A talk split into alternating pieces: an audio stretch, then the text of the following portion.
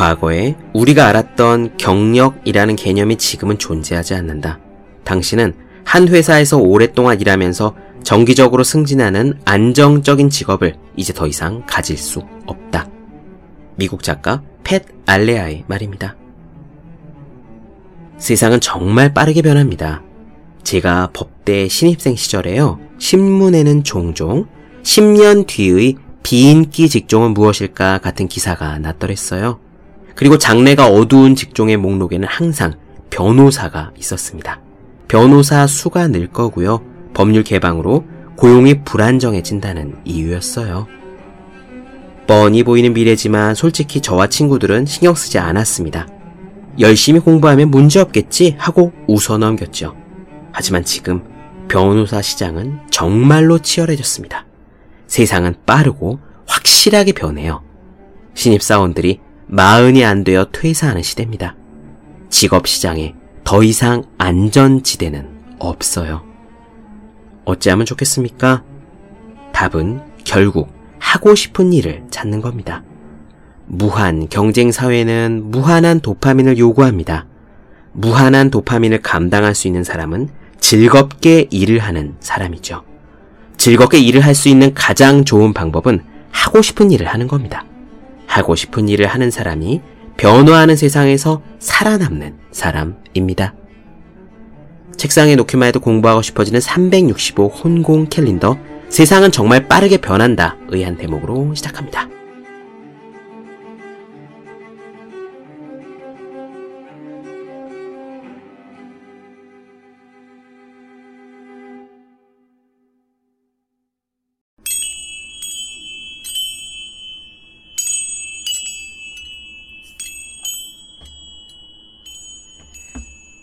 네, 안녕하세요. 본격 공부작업 팟캐스트 서울대는 어떻게 공부하는가 한지우입니다.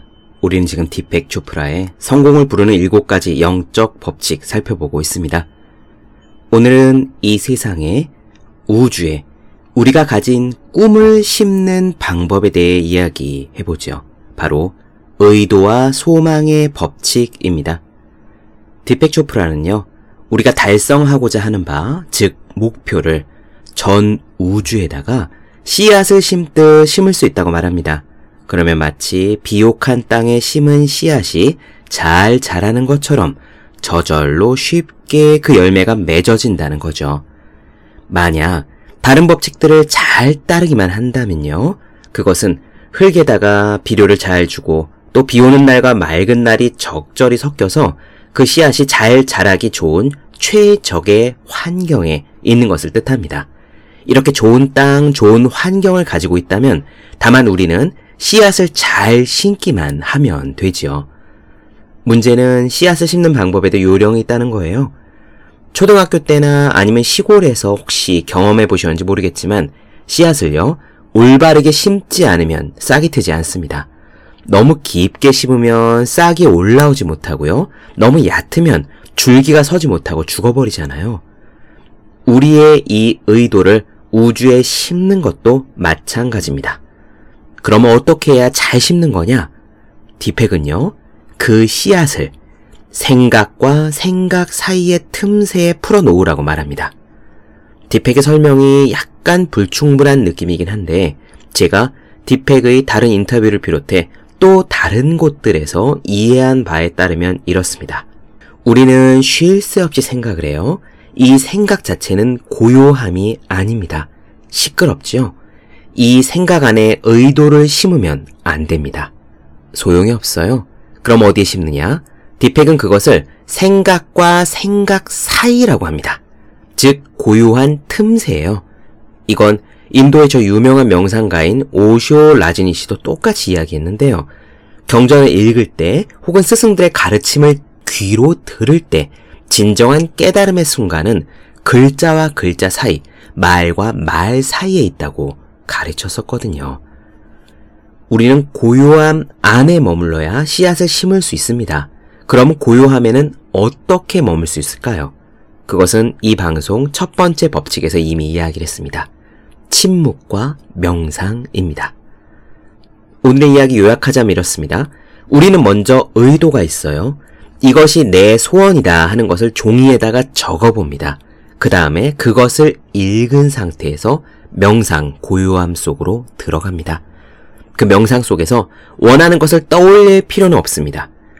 디팩이 방송에서 직접 했던 이야기인데요. 긍정적인 생각조차도 우리가 그것을 이미지 트레이닝 하는 것조차도 마음의 소음이다 라고 단언합니다. 긍정적인 생각 역시 그냥 생각이죠. 긍정적인 생각도 고요함은 아닙니다. 우리가 진정으로 해야 될 것은 고요함에 머무는 거다 라고 디팩이 확실히 이야기했어요. 그러면 그 직전까지 우리가 가졌던 의도, 생각했던 꿈, 이미지 트레이닝했던 그 모든 것들이 고요함 속에서 전 우주에 심어진다고 디팩은 말합니다. 흥미롭죠? 저도 사실 아침, 저녁 명상할 때 실천하고 있습니다.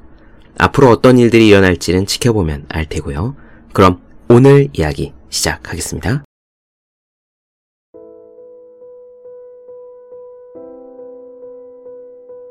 인도의 리그베다에는 이런 문장이 나온다. 태초에 소망이 있었으니 그것이 마음의 첫 번째 씨앗이다. 가슴으로 명상을 한 성자들은 그들의 지혜로서 존재와 비존재의 연결을 발견했다. 이제 성공을 부르는 다섯 가지 영적 법칙, 의도와 소망의 법칙을 살펴보자. 이 법칙은 에너지와 정보가 자연 속 어디에나 존재한다는 사실에 기초하고 있다.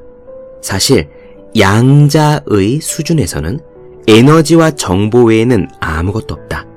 그리고 이 양자의 수준, 양자장은 의도와 소망에 의해 영향을 받는다. 이 과정을 좀 더 자세히 살펴보자. 꽃, 무지개, 나무, 풀잎, 우리의 몸 등등은 본질적인 원소로 계속 쪼개고 쪼개고 제일 작게 쪼개면 결국 에너지와 정보다. 우리의 몸과 저 나무의 유일한 차이는 각각의 몸에 담긴 정보와 에너지의 내용일 뿐이다. 물질적인 수준에서는 우리의 몸과 나무가 동일한 똑같은 원소들로 이루어져 있는데 대부분은 탄소, 수소, 산소, 질소 같은 것들이다. 그리고 극소량의 다른 원소들도 포함된다. 우리는 몇 달러만 주면 가게에서 이런 수소, 산소, 질소들을 구입할 수 있다. 따라서 우리의 몸과 저 나무의 차이는 탄소, 수소, 산소 같은 것들이 아니다. 둘 사이의 진정한 차이는 에너지와 정보에 있다. 우리는 다행스럽게도 정말 감사하게도 에너지와 정보의 내용을 알아차릴 수 있는 신경기를 가지고 있다. 우리는 자신의 생각이란 느낌, 감정, 소망, 기억, 본능, 충동, 믿음들로서 이 장들을 경험한다. 우리의 몸은 우주의 몸과 분리되어 있지 않다. 양자역학적인 수준에서는 분명하게 나눌 수 있는 경계라는 게 없기 때문이다. 우리는 커다란 양자의 장 안에서 꿈틀거리는 작은 움직임이자 하나의 소용돌이와도 같다. 인간의 신경계는 그 자체의 정보와 에너지를 인식할 수 있다. 뿐만 아니라 인간의 의식은 무한히 유연하기 때문에 우리는 신체에서 일어나는 정보의 내용을 의식적으로 바꿀 수도 있다. 그래서 우리의 확장된 몸, 즉, 우주의 에너지와 정보의 내용에 영향을 미쳐서 우리가 원하는 것들이 발현되게 할 수도 있다. 이 의식적인 변화는 의식 안에 들어있는 두 가지 성질, 첫째는 관심, 둘째는 의도에 의해 일어난다. 관심은 에너지를 부여하고 의도는 그것을 변형시킨다.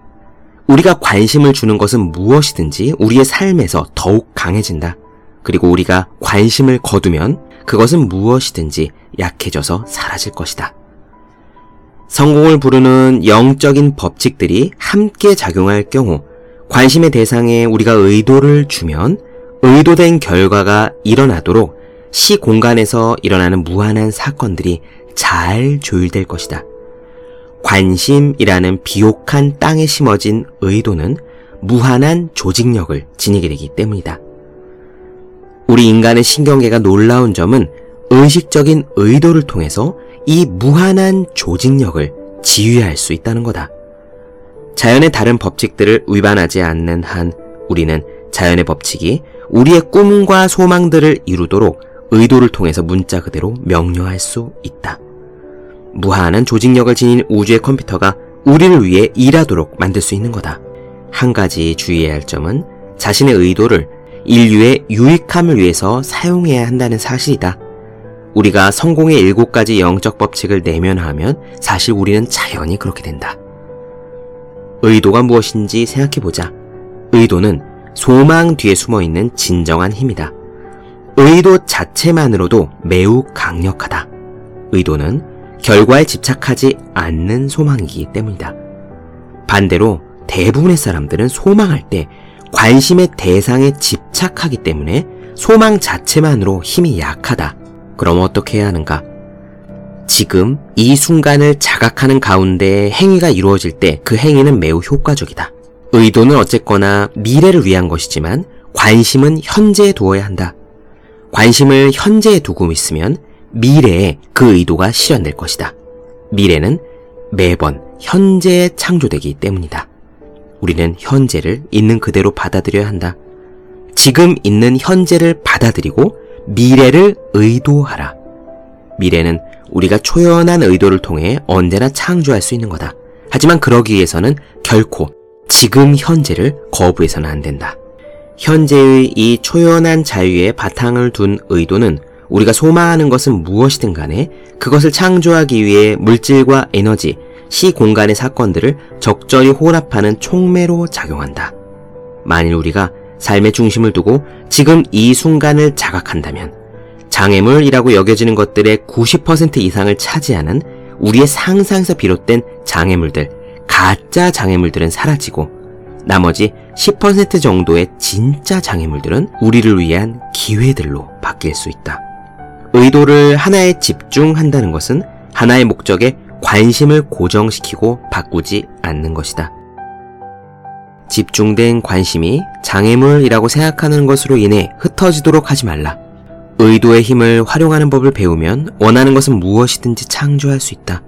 우리는 노력하고 애쓰면서 결과를 얻을 수도 있지만 그렇게 애써서 결과를 얻으면 스트레스나 심장병, 면역 체계의 기능 저하 등 상당한 대가를 치러야 한다. 그보다는 의도와 소망의 법칙 안에서 다음의 다섯 가지 방법을 실천하는 편이 훨씬 낫다. 첫째, 생각 사이의 틈새로 들어가라.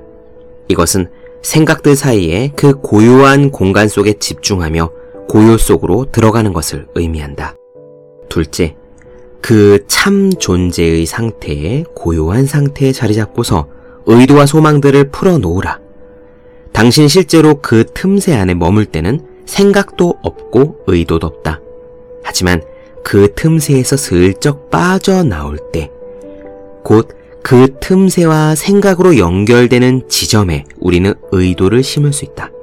만약 당신이 어떤 목표들을 가지고 있다면 그것들을 종이에 적어 놓은 뒤에 생각 사이의 틈새로 들어가기 전에 그 목표들의 의도를 집중하라. 예를 들어 당신이 사업상의 성공을 원한다면 그 의도를 가지고 틈새 안으로 들어가라. 그러면 의도는 당신의 자각 안에서 희미하게 거기에 존재할 것이다. 셋째, 자기 자신의 내적 기준을 에고가 아닌 영혼에 두는 상태에 머물러야 한다. 이는 당신의 진정한 참나 혹은 영혼을 계속 자각하는 것을 의미한다. 이것은 또한 자기 자신을 세상의 눈을 통해 바라보지 않는다는 것을 말하며 사람들의 의견이나 비판에 영향받지 않는다는 뜻이다. 이렇게 하는데 도움이 되는 한 가지 방법은 자신의 소망을 혼자 간직하는 데 있다. 당신과 똑같은 소망을 가지고 있다고 말하거나 긴밀한 유대관계를 맺고 있는 사람, 그러니까 생각이 통하는 사람을 제외하고는 어느 누구에게도 소망을 말하지 말라. 넷째, 결과에 집착하지 말라. 이것은 특정한 결과가 나오기를 고집하지 않으며 불확실성의 지혜 안에서 살아간다는 뜻이다. 또한 비록 결과가 어떨지는 알지 못해도 삶이라는 여행에 주어지는 모든 순간을 즐긴다는 뜻이다. 마지막 다섯째, 그 밖의 세부 사항들은 저 우주가 알아서 처리하도록 맡기라. 의도와 소망들을 그 틈새 안에 풀어놓으면 그것들은 무한한 힘을 갖고 있다. 당신을 위해 모든 세부 사항들을 조율할 의도의 무한한 힘, 무한한 조직력을 신뢰하라. 당신의 진정한 본성은 순수한 영혼이라는 것을 기억해야 한다.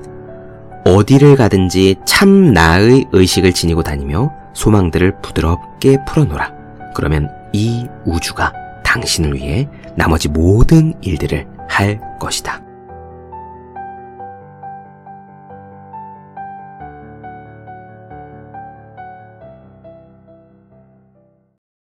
본격 공부작업 팟캐스트 서울대는 어떻게 공부하는가 디백 초프라 성공을 부르는 7가지 영적 법칙 나눠드렸습니다.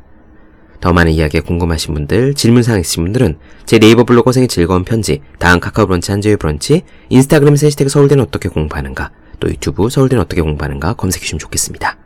그리고 혼자 공부하는 사람의 필수품 왜 이런 책이 지금까지 없었을까? 학생, 수험생, 취준생, 직장인 등 공부하는 모든 분들을 위해서 어떻게 공부해야 되는지 설명한 혼자 하는 공부의 정석 그리고 책상에 올려두기만 해도 공부하고 싶어지는 1일1 공부자 캘린더 365 혼공 캘린더를 아직 읽지 않으셨다면 꼭 읽어보셨으면 합니다. 분명 도움이 되실 거예요.